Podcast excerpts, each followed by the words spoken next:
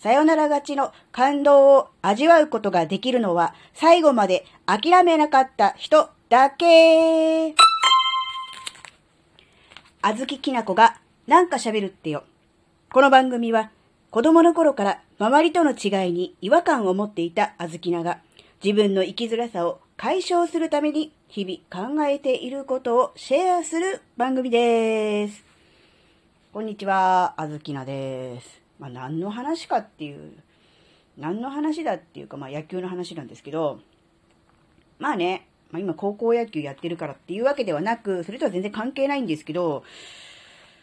どうですかねあの、さよなら勝ち、あ、野球知らない人のためにちょっと説明しなきゃダメか。えっとね、さよなら勝ちっていうのは、えっ、とね、野球は、えー、先行と高校がありますね。あの、と、先攻めと後攻めと考えてください。あの、なんとか、う、1回の表とか裏とかですね。表攻撃、裏攻撃。でですね、え、裏攻撃、後攻め、え、高校のえチームがですね、えー、同点もしくは、えー、リードされている状況で、えー、9回の裏、もしくは延長戦に入ってですね、え1点入った段階で試合が終了するっていうことをさよなら勝ちって言うんですけど、えーとですね、そのサヨナラ勝ちになる状況っていうか条件がですね、えー、高校のチームが、えー、高校っていうのはあの、後攻めのチームが、えー、リードされている、要するに負けている、もしくは同点という状況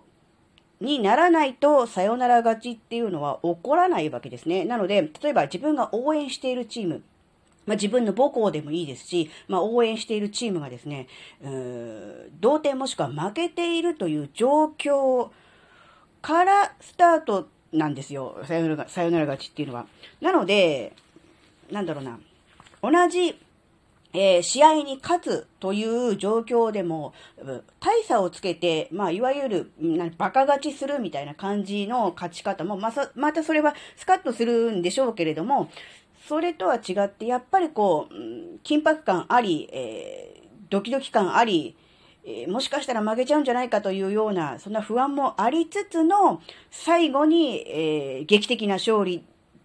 なので、こう、爆発的にこう、なんだろう、喜びがこう爆発するというか、歓喜の瞬間が訪れるとか、そういうのが、いわゆるまあ、さよなら勝ちなんですけど、そこにたどり着くためには、やっぱりあの、不利な状況っていうのを受け入れないと、ダメなんですね。なので、例えばですね、応援しているチームがですね、えー、負けているとかね、うん、不利な状況だっていう段階で、えー、例えばね、あの、テレビ消してしまうとか、あるいはね、球場を後にするっていう人結構いらっしゃるんですね。まあもちろん、事情はあるので、うん、例えばこの後予定があるとか、うん、えー、電車混みたくないから早く帰りたいとか、いろんなね、えー、まあ、門限があるとか、いろんな事情はあるんでしょうけども、まあ、単純に試合がもうこれではもう勝てないなと、負けだなと見切った段階で帰ってしまうっていう人もね、当然いるわけなんですね。ところが、そうではなくて、最後まで諦めずに、えー、自分が応援しているチームの勝利を信じて疑わない人が、さよなら勝ちという歓喜の瞬間に立ち会うことができるわけですね。うん、っていうふうに考えてみると、なんだろうな。逆に考えて、あ、この試合、えー、さよなら勝ちだったんだって思うと、途中で帰っちゃった人からすると、なんだろうな。あ、いればよかったなとか、最後までいればさよなら勝ちに立ち会えたんじゃんって思っちゃうけど、例えば、途中で帰ったその途中の段階では、この後どうなるかってわからないじゃないですか。だから、うーんなんだろう、それを、まあ、今までは野球の話、それをあの、人生とか生活とかに置き換えてみると、今例えばすごく不利な状況とか、うまくいかない状況とか、どん底の状況でもうダメだって思って、もうそこで諦めてしまうと、もしかしたらこの後先に、とんでもない歓喜の瞬間が訪れるかもしれないし、うまくいって成功する可能性もないわけじゃないにもかかわらず、もう諦めちゃった時点で、もうそこで、もうその歓喜の瞬間に、えー、自分が立ち会うことも、ましてやその自分のその成功とか、うん、何うまくいくみたいなものも、なくなっちゃうじゃないですか。うん。だから、なんだろうな、前も話したけど、未来を逆算して考えると、この後先にさよなら勝ちっていうう素晴らしい歓喜の瞬間があるにもかかわらず、途中で帰っちゃうっていうことは、諦めちゃうってことは、ものすごいもったいないなって思うじゃないですか。いやー、あともうあと、ね、30分1時間いれば、あの瞬間に、伝説のあの奇跡の瞬間に立ち会えたのに、惜しい、もったいないって思うじゃないですか。それと同じで、その時は、わからない、これから先どうなるのか。けど、諦めなければ、もしかしたら、さよなら勝ちにつながるかもしれないじゃん。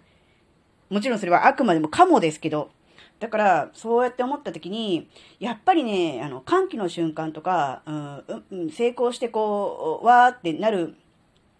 うん、人っていうのは、うん、自分の未来の可能性を信じて諦めないっ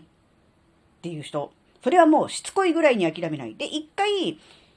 やってダメでも、また次の時も、まあまあ、だ、ダメかなって思っちゃうかもしれないけど、でもそれでもやっぱり信じて、で、何回も何回も、球場に足運んで試合見てるうちに、やっぱり、諦めなければ、そういうさよなら勝ちみたいなことは起きるじゃないですか。それと同じで、やっぱり、なんだろうな、一回ダメだったから次もダメだろうって思いがちなんだけど、そうじゃなくて、もうしつこいぐらいに、うん、なんだろうな、自分の未来を信じて、可能性を信じて、うん、絶対大丈夫だって思いちゃうこと、うん、思い込んじゃうことがすっげえ大事だなっていうのをね、ちょっと思いました。なので、あの、なんだろうな、うん、例えばね、さよなら勝ちっていう野球のことなので、まあ、興味ない人からすると、なんちゃらほいだし、えー、って感じだと思うんだけど、そっからこう発展して人生を考えていくと、ああ、やっぱりそうなんだなって。やっぱり途中で諦めちゃった人っていうのは、そういう歓喜の瞬間にたどり着くことはできないんだなっていう、そういう お話を7分近くかけて喋ったっていうことですね。うん、なので、まあ、あの、なんでもいいんです。あの、身近なところにあったのが野球の話題で分かりやすいのがさよなら勝ちかなって思ってそういう話をしたんで別に他のスポーツでも他のうーんなんだ漫画でもドラマでも何でもいいんですけどとにかく、うん、しつこいぐらいに諦めないっていう、うん、なんだこと？それはやっぱりこう自分の未来を信じてるからだなっていうそういうそういう話。なんか最後の方なんか声ちっちゃくなっちゃったよ。うん。はい、えー、今回のお話があなたの生きづらさ解消のヒントになればとっても嬉しいです。ここまでお聴きくださりありがとうございました。それではまた次回お会いしましょう。バイバーイ。